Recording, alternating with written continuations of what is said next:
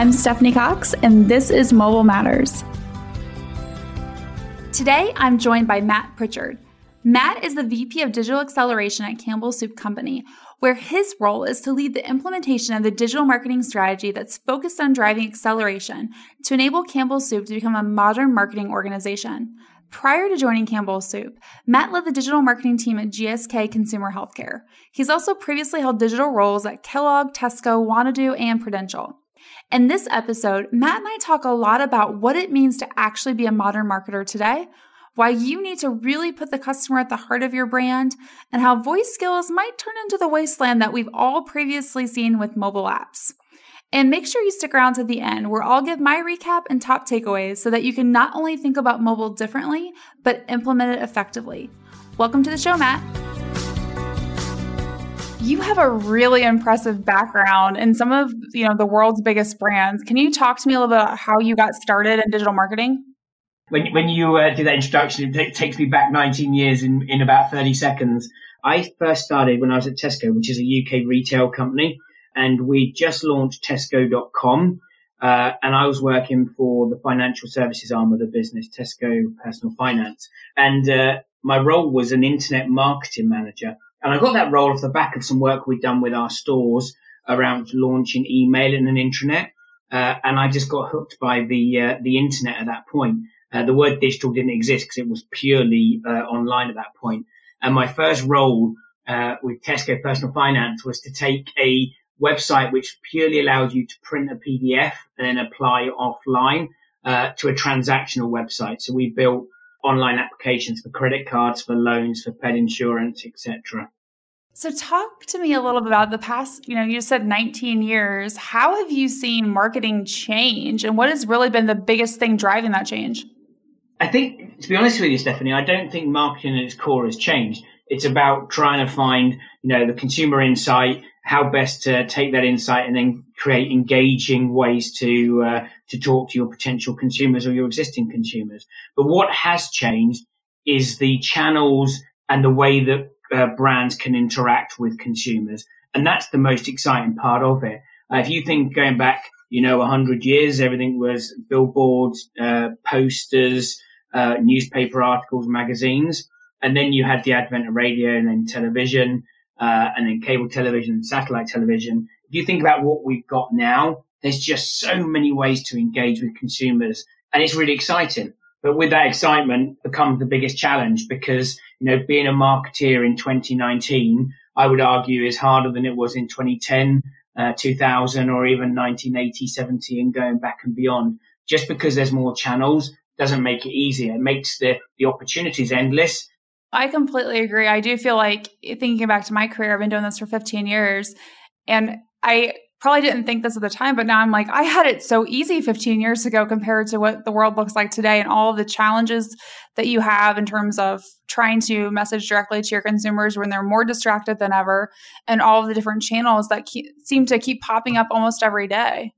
Yeah, it, it's tough, you know, being uh, being a modern marketer uh, again, whilst is, is, is a challenge, just think about the skill set a marketer needs to have now compared to again five years ago and ten years ago. The pace is just massive. Uh, but I have a core belief that uh, you know, my job is to help the organisation become a modern marketing machine, and I help create a uh, a pool of modern marketeers that are as adept at uh, data management and data strategy as they are for consumer insight and understanding as well as leveraging the technology tools that exist. I think that uh, I know a modern marketeer needs to really be a, a, conductor of an orchestra and use the subject matter experts around them uh, as, the, as his instruments. So he doesn't need to know the, the in-depth working of SEO, for example, but what he needs to understand or she needs to understand is how SEO can help their overall engagement with the consumer or how it can help offset uh, other costs so they can reinvest the money into other channels. As you know, really the VP of digital acceleration, and I love that that's your title and that's really what you're charged with. Can you talk to me a little bit about how you think about acceleration at Campbell Soup and what that means for you and your team? I've been saying this since probably 2002 is, you know, I'll be successful when the word digital doesn't get called out separate. But I think as I look back and, and reflect, I think we use the word digital to provoke a change. So you over overemphasize the change needed to, to gain traction. For me, uh, I think the the biggest change we've got to deliver is to is to set out a direction and, and, clarity of where we're going and use the acceleration model as a way to test and learn new things. Because, uh, you know, over those last 20 years I've been doing this, the one thing that's also consistent is budgets aren't going up, uh, yet the channels to communicate are. So we've got to be really smart. And the way I think about acceleration is what are we trying to achieve with the consumer journey? And then from there, how can I then, when, how can I identify the moments that matter and use my dollars and attention and resources to interject where it really makes a difference? Because most brands can't afford to activate across the entire journey. Therefore, you've got to be really selective. So again, if I take the word digital out, it's about understanding the consumer better than anyone else. And it's about understanding the ways I could engage her or him in the moments that matter using the tools and technology that exist. And sometimes that may mean no digital. And other times it may mean all digital, but it's got to be relevant to what we're trying to achieve to deliver the desired outcome. Uh, and then, you know, understand where it fits on the consumer journey. So when you think about, you know, you joined what about little almost two years ago at Campbell Soup and really, what, you're doing, right, is accelerating innovation. How do you balance integrating innovation with such a historic brand like Campbell's that people have known for such a long time? Yeah, a good question. Actually, that's the thing that really excites me about this role. The fact of the matter is, if you if you take Campbell's, it's a pioneer of innovation uh, over the last 150 years. This is our 150th year. So my role really is to help the brands sure we maintain that innovation and relevance in today's age. Uh, so it's no different than what we've been doing for the 150 years we've been around. What's different is uh, the channels that we're innovating against. So for me, it's really exciting to be able to blend the heritage, value, and history of a of a brand like Campbell's, which includes Pepperidge Farm and, and Snyder's Hanover and Pacific Foods, and bring them uh, in today's modern age to view them as their consumers as hyper relevant and an innovator in today's age as much as it was 150 years ago. And I think we've seen that with some of these newer brands we've got, which gives us a new opportunity to leverage new ways to connect, particularly with millennial audiences. So let's talk mobile for a second. How have you seen mobile change in your career?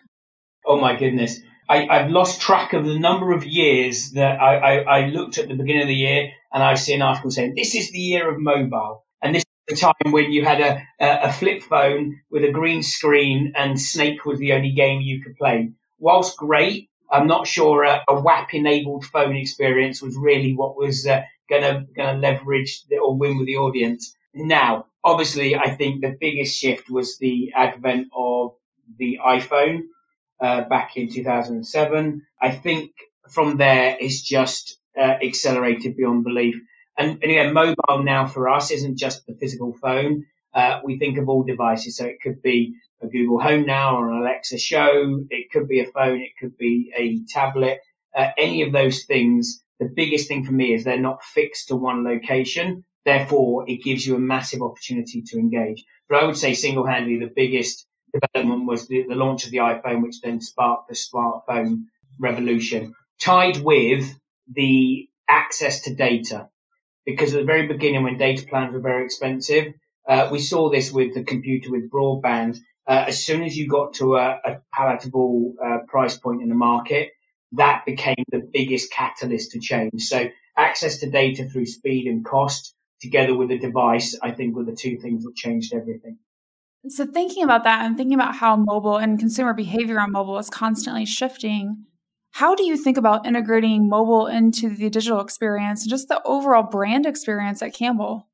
Once you understand what your, your business objective and your marketing objective is and what outcomes you want to get, you then map out your journey uh, and where you're going to focus. And then mobile or at any digital channel or at any channel within the marketing mix, that becomes the route there. So I don't have and I don't preach or teach the teams to come up with a mobile strategy. I, I actually tell them about we, we plan and we and we look at consumer journey, and then from there, if mobile is a key part, and sometimes it's not even mobile. Let's say it could be something like actually in store is really key at this point. Then we can think about what technology allows us to get to that person in store. So we know, for example, you're not going to get uh, somebody watching a TV in a store, but potentially you could have someone at shelf edge with a mobile phone in their hand. What do we want to do at that point? So again, it's much more about the desired outcome than the technology. The technology purely becomes an enabler and a different way to create that engagement and excitement and brand love and relevancy. I love hearing you say that because I think sometimes when you think about a lot of organizations, especially larger ones, you start to have these really siloed teams. Like to your point, like there's a there's a mobile team, there's a social team, and they think about everything like what's my mobile strategy versus taking a step back and saying like how should I engage with consumers and what's the right channel to engage with them in that exact moment. So I love hearing you say that. Yeah, and I think it goes back to what I said about being a modern marketeer. Look, I believe there should be subject matter experts, but then that becomes a uh, a resource the brand marketeer can use. And like I say, I go back to the analogy of, of the conductor and the orchestra. A really good brand manager in, in, in today's modern world will have that understanding and knowledge and be able to then leverage the people around them to deliver the work. And some of that may be internal, some of it may be external, some of it may be done by them, some of it may be done by experts. But the, the idea of having a digital team sat off in the corner, to me on its own, it, it is not going to create things. Because what happens is you end up with a brand team that think, hey, my job is to create TV, TVCs. And then it's everyone else's job to do everything uh, in terms of all the other channels. And that's crazy if you're, if you are truly passionate about putting the consumer at the heart of your, your brand. So, thinking about measurement for success or whether or not something's working, how do you think about whether or not something's working, especially when you're doing things that you maybe haven't ever been done before at your company? Yeah, you, are absolutely right. So I think there's two ways we do that. So again, if we if we're confident of what we're doing or we've done it before, uh, then we we try to instill a common set of consistent measures, and and we use uh, a term called metrics that matter. So again, we ladder up our business and marketing objective and what our desired outcome is. And for every objective, there has to be a desired outcome. And for every desired outcome, there has to be a way of measuring it. So, for example, if a brand team wants to talk about increasing brand relevance, then with them we work with how are we going to measure brand relevance? Because if you can't measure it, then there's no point in the work. So the consistency around objective desired outcome, then having a series of KPIs that measure measure to that desired outcome is the first step. And then what we do have is within my team a small uh, focus team where we, we partner with brand teams in areas we've not done before. So this is really the acceleration team. And the objective there is we do what we call hypothesis based learning. So we set out a, there's a big opportunity. We set out what the hypothesis is. And from there, we then align behind what the measures are to prove that hypothesis or disprove it. And if it, if it gets proved, we have scale plans ready to go so it can move out of acceleration into business as usual. And if it doesn't work, we have very quick stop and exit plans uh, and communication plans so that we don't repeat the same mistakes multiple times. And we aren't wedded to an approach, which means we're scared to walk away from it. So, talk to me a little about your stop and exit plans. How do you balance running something long enough to know if it works when you've never done it before versus knowing when to kind of pull the plug and say, like, this is definitely not going to work for a brand? Yeah, so again, I think it comes down to each scenario, and that's why we, we do a lot of time in terms of that hypothesis and learning on uh, and influencing and alignment on what the KPIs are.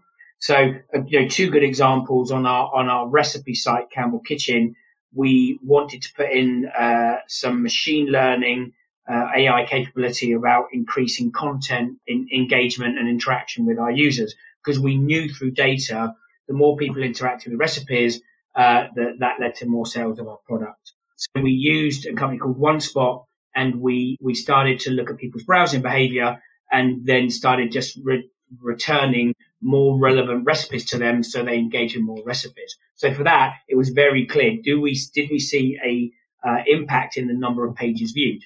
Or the number of recipes interacted with. As we saw that within the first month, we knew we were on to a winner. Likewise, we, one of the stock plans we had was around personalization of messages on one of our brand sites. And we were simply looking at did, did more, did our bounce rate go down and did our interaction rate go up? And it didn't. So within, within a week, we could see we were having little impact and we stopped it. And then, of course, what you've got to do is, and again, I take this from my days in the financial services and the insurance world, is you look at very simple conversion funnels. So if you're trying to get people to register for a newsletter or sign up to a, you know, a recipe profile, you look at all of those drop off points and you, uh, you tweak your process accordingly. But you know, just think about that. Who'd have thought 10 years ago or 15 years ago, a brand marketeer potentially could be looking at a Google Analytics report through a funnel conversion on registration. It's like words that would have meant nothing 15 years ago. I love hearing that. I think it's such a different way to look at it, and but it makes complete sense for what we think about the market today. So you've obviously brought a lot of innovation and change to the organization. How do you handle really trying to change how you know how you think about testing, how you think about implementing new ideas? Have you run into any challenges internally around getting people on board with this idea? Yeah, look, I think uh, something I say to my team and to people who embrace the world we're in from a, a modern marketing perspective, I think you need three skills uh, that underpin all of your approach. That's curiosity, passion, and resilience. Because it's not easy. We're trying to change uh, not just a marketing organization, the, the, the organizations that go around marketing. So finance, so HR, so supply chain. So, you know, it, it's a, it, it's a really tiring job at points because you're trying to change a legacy of what's gone before. But I think if you've got passion and curiosity, you know, that gets you some of the way. And I think one of the biggest things, you know, again, if I think about my team at its highest level, I split it into two things. One is about providing subject matter experts where you don't need to duplicate those resources because you can apply them better off uh, centrally. And then two, to build the skills and capabilities of our marketers in the organization. And I do that through four pillars. Uh, the four P's of capability of digital, I call it.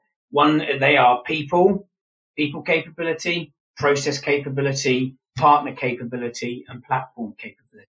So it's not just about getting the best platforms, because if you haven't got the right people skills, no one's going to use the platforms.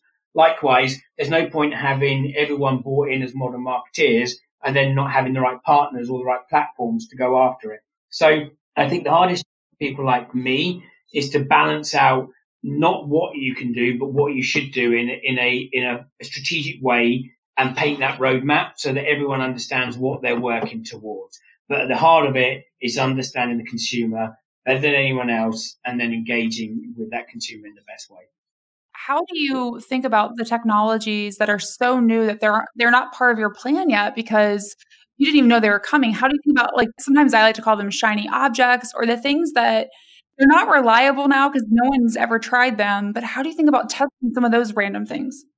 Yeah, so it's, a great question. And I think, again, the best thing you do is not get every brand off looking at the shiny new tools, uh, toys, sorry, that are out there. This is where that fits in with my group. So I have a digital strategist and an acceleration lead, and their role is to keep ahead of the market. So this central group uh, should be 18 months ahead of the rest of the brand teams and we come back with, you know, choices and understanding of what's working through our industry knowledge and being ahead of the curve. And then we identify and partner with the brand teams to minimize the risk. And then we make some, we make some, you know, big bets in a couple of areas, knowing that they're not all going to work. And then we'll walk away from them, going back to what I said about, you know, uh, a hypothesis based learning agenda. So whether that hypothesis based learning agenda is a new tool, a new channel, a new piece of technology, uh, a new consumer channel advert, whatever those things are, that fits within this group. But it's important that we don't chase all the shiny objects because all that happens is you swing the pendulum too far to the right and then everyone will, will uh, won't understand what's working or not. It will be seen as non-effective. And then the pendulum goes back, not to the middle, but further back behind. How do you think about incorporating voice for the brand? Are you guys doing anything today? Yeah, so we we've done some we've done some things. Uh, uh, we launched. We were one of the first brands to launch a Alexa skill for our recipes, and then we even updated some of that to to, to have videos through some recipes for Alexa Show. But it's quite funny. Uh, one of the things I'm critical of our our industry on is that we don't learn sometimes from the past. So it, voice at the moment reminds me of going back to 2010 2009 and 10 with the absence of app with the smartphone and apps and everyone got onto the bandwagon of we must have an app, we must have an app, we must have an app. uh, without thinking about why do we need an app and where does it fit within the consumer journey. And I know I repeat journey a lot of times, but it's absolutely essential because it gives you the rigor to say this is where we're going to play. So my worry is we're doing exactly the same with voice. So we create skills and then we expect people to go to those skills. It's funny. We as human beings have been talking for thousands of years. And yet we're trying to teach people now to say things like, Alexa, open the Campbell kitchen skill. It's not natural language. So for me, where we're doing is we uh, Welcome we to are. Oh, Campbell's Kitchen. Celebrating Alexa. sorry about that, Stephanie. I, always forget. I love that you just you just were telling me about how you use Alexa, and then Alexa comes on. I love that. Yeah, it's, it's brilliant. So I won't say her name again. So, but where, where we're seeing is that, like with apps, there's so many skills out there that how do you make sure that your app, your skill is discoverable? So for me, the areas we're focusing now really on are, are threefold for voice. One, voice search. I think this is going to be as critical as SEO and paid search was with Google in, in 99, 2000. I think we're going to see a massive shift there. So understanding how to win on the search part is key. And the second one is around voice commerce. So understand uh, where people are engaging and in using that to purchase. Obviously, that's a, for a CPG company, that's really important. But third, and I think the biggest opportunity for a CPG is around uh, the digital shelf and the shopping list and the consideration list. I think figuring out how to get on that virtual shopping list uh, is going to be a key requirement of success going forward. And working with people at Google and, and, and Amazon or Apple with Siri to, to partner as those new opportunities come up. It's still very, very early days. The one thing that's for sure, we've got to do that in a device or platform agnostic way. Uh, and we've got to be wherever people are. So yes, we can see that the emergence of a couple of platforms, but we've got to make sure that if we're going after a certain audience, that we've got the right technology to, to engage with them. One of the things that you said that to me just really hit home was the idea of, you know, thinking back to 2010 where every marketer created an app. Why? Because we needed an app in the app store. And and how the same thing might happen with voice. And I think you're right. You got to think about what people are going to use it for. And I, I think the whole idea around being strategic about how to win search on voice, that's one of the things I think even with mobile apps today, people don't think a ton about is how you win search in the app store even. We've been doing that for a decade now. And I know you mentioned personalization, which is one of my personal favorite topics. Can you tell me what personalization means to you? Because I think sometimes when people say personalization, I talk to other marketers, they're like, yeah, like I, I put your first name in there and some of your preferences. So, which I think is like base level personalization. So tell me how you think about personalization, what that really looks like. Yeah, so I think this is one of the examples where we should have a, an approach that goes across our business, but each brand's going to be slightly different. So again, if I know you're coming to look at my recipes on my website and I know who you are and I know that you are a, a, a vegan, I should not display anything other than vegan recipes to you. And if I don't know who you are, then I then start to look at your uh, online behavior through our site metrics and then start to infer what I know. But it's a really tough one, and I don't think there's one answer. What I would say, though, from a CPG perspective, I kind of I guess the way I can buck it up is to me, personalization is, you know, a customized message or experience delivered to a consumer or a group of consumers if you don't know the individual based upon the information, data and insights we have about them or their behavior. So if I rather, we know enough about you to tailor a relevant message to you through the right channel at the right time. So, one final question. I know you've talked a lot about the idea of a modern marketer. So, for everyone that's kind of earlier in their career, what, where would you recommend they focus their time and really gain their, what skills should they gain? I think any, any marketer, by the way, and I, and I treat myself in that, can always learn. So, the first thing is to be, I go back to what I said at the beginning curiosity, passionate, and resilient. Be curious. And from there, be curious about trying to understand your consumer better than anyone else I think that every marketer, whatever level they are, has to keep up with what's going on around them in the digital space. So maybe, you know, basic uh, digital skills. So one of the things we've done here is we've partnered with a company called Circus Street for a, a program of digital e-learning. Uh, and from there, we're building our base skills and foundation and common understanding across the business. And then from there, you then start to deep dive into things that matter. But you've got to be willing to learn and you never stop learning. And if you think, uh, you know, your marketing career reaches its pinnacle as you, as you launch your first broad based mass media campaign, then I think you're much mistaken. And I think you should be getting much more excited about that journey planning based around an understanding of the consumer and getting as close as you can to the individual consumer. Having a senior marketing leader from such a historic brand has really been a dream for me. Everyone seems to know Campbell's Soup. I know I did as a child and as an adult, and it's so inspiring to hear how they're thinking about accelerating innovation in their organization to truly empower brand marketers. It's a model that I think most organizations can learn from if you really want to transform how marketing works in your business. Now, let's get to my favorite part of the show where we take the education and apply it to your business. There are so many great insights from my conversation with Matt that can really help transform how you think about mobile marketing. Let's dive into my top three takeaways. First, metrics have always been a key component of the most high performing marketing organizations. That's not news to any of you. I know that. We all know we got to measure our efforts, and we likely all have a list of numerous KPIs that we're tracking on a regular basis.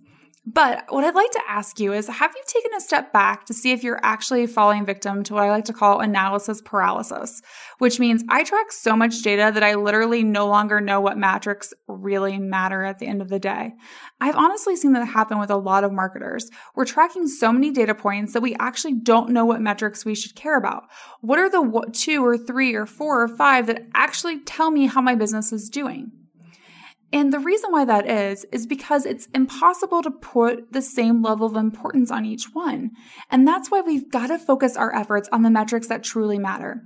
Now, don't get me wrong. You can continue to track all of them. That's not a problem, but you need to know which ones carry more weight. And that means when you're embarking on a new initiative, you have to identify what that overall objective is going to be. What's the desired outcome? And what is the way that you're going to measure that outcome? And I know at first that probably seems super obvious and simplistic to all of you. And you're probably thinking, why is Stephanie even talking about that? Well, the reason is because how many of us are actually doing it? When before you start a new initiative, are you sitting down and actually writing out what the objective is, what the desired outcome is, and how are you going to measure that desired outcome? Probably not. And part of that's because we're so focused on launching this next project and we're so confident that it's going to be successful because something else was successful in the past that we're not putting forth the effort to list out those three items. Now, don't get me wrong, it's probably not the best part of doing a new project or initiative. I get it, but it's going to help us quickly determine whether or not the initiative is performing as we expect it to. Next, I am seriously, and I mean seriously worried, you guys, that voice is going to become the digital wasteland like we've seen with native mobile apps. Let's think about it for a second. Steve Jobs launched the App Store in 2008. There were over 550 native mobile apps. That was a lot then. Today, there's over 2 million in the App Store and over 3.8 million in Google Play. Why? Because every marketer in the world thought they needed to build a native mobile app. And I was one of them, don't get me wrong and I'm responsible for a number of them that exist in the App Store today. So, besides the fact that they're expensive to build and maintain, consumers don't even actually want to download them, but we all built them. And so we've all spent money creating native mobile apps that honestly aren't even being used. And I worry the same thing's about to happen with voice. Think of how many brands today have already created Alexa skills. Is it possible that every single brand that has an Alexa skill actually needs an Alexa skill that a consumer will actually use it? Probably not. But they created one. Why? Because they thought, I need to get into voice. I need to have a voice strategy. Or their boss told them, What are we doing on voice? We need to be doing something on voice. And it really becomes like native mobile apps all over again. We create things that consumers may or may not want to use. And that's why it's so important to put the consumer at the heart of what you're doing, making sure that you're creating things that are actually going to be used rather than investing in technology for the sake of just saying that you have one. Finally, I personally love what Matt said about how today's modern marketer needs to have curiosity, passion, and resilience. It's 100% true. And it's something I try and instill on my team and really anyone else I talk to. Marketing is hard today. It's harder than it's ever been. And what works one minute may not work the next. And sometimes you're not going to know why. And it's super frustrating. We have more channels to choose from now than we've ever had before. And so sometimes the decision you make about where not to invest is actually more important than where you make the decision to invest. And things are changing fast. That's how fast we have to move in this organization today. And so successful marketers know that they have to be constantly on their toes. And I find that if you're not passionate about what you're working on, you also don't give it 110% and oftentimes procrastinate about getting it done. It's only human nature, I get it, but that's why it's so important as a marketer that you have a personality that's curious and resilient and that you really try and find an opportunity where you can work for a company and on initiatives that you're truly passionate about. That's where you start to see true marketing magic happen. Now, here's my mobile marketing challenge for the week. How much time are you spending learning? Okay, great news. You're all listening to this podcast. So that was about 30 minutes of learning time for the week already. So that's a gold star. But how else are you actually challenging yourself to learn something new? If you're not being intentional about learning, and I struggle with this sometimes myself, it's really time to commit. That means you need to commit a dedicated amount of time to reading a book, attending a conference a week, reading online material, engaging in message boards or networking sessions where you can actually learn from other people. It really doesn't matter how you learn, as long as you are learning, you're pushing the boundaries of what you already know. That's how you get to be a better marketer. I'm Stephanie Cox, and you've been listening to Mobile Matters. If you haven't yet, be sure to subscribe, rate, and review this podcast. Until then, be sure to visit lumavate.com and subscribe to get more access to thought leaders, best practices, and all things mobile.